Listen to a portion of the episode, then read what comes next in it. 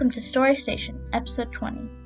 Starting this episode, I want to share stories of various festivals and holidays across the globe. I'll make episodes of popular festivals as they come along in the year, while continuing with the regular stories from around the world. I'm excited to learn about them myself and share with you all. In this episode, I'm going to tell you about the French holiday called La Fête Nationale, or otherwise known as Bastille Day. Hope you enjoy it!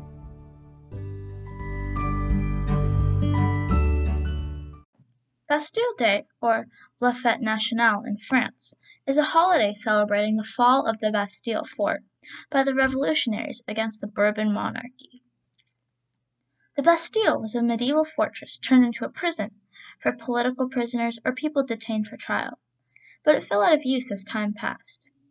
In 1789, the French people were very upset with their king, Louis XVI, and the revolution was brewing against the Ancien regime or Old Regime. On July 14, 1789, a mob of revolutionists was passing through the city and saw the Bastille just sitting there, full of arms and ammunition not being used. So they asked the governor of the building, Bernard René de Launay, to surrender the building. The mob and the soldiers of Launay had a very bloody battle for the Bastille, killing almost a hundred people before the governor finally surrendered.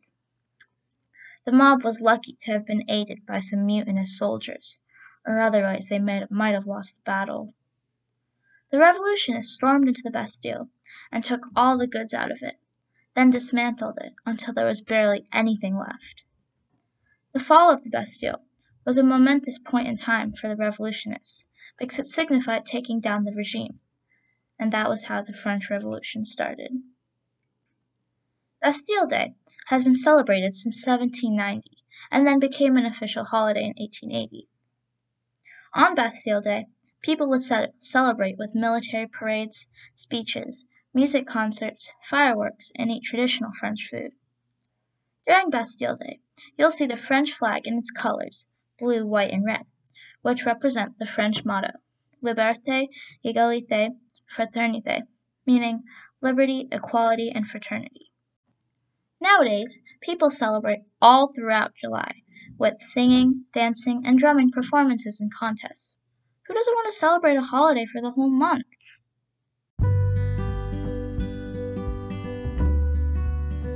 Thank you for listening to Story Station. We are adding stories as frequently as possible, so check back often. We would love to hear your feedback and any questions you may have. Thank you.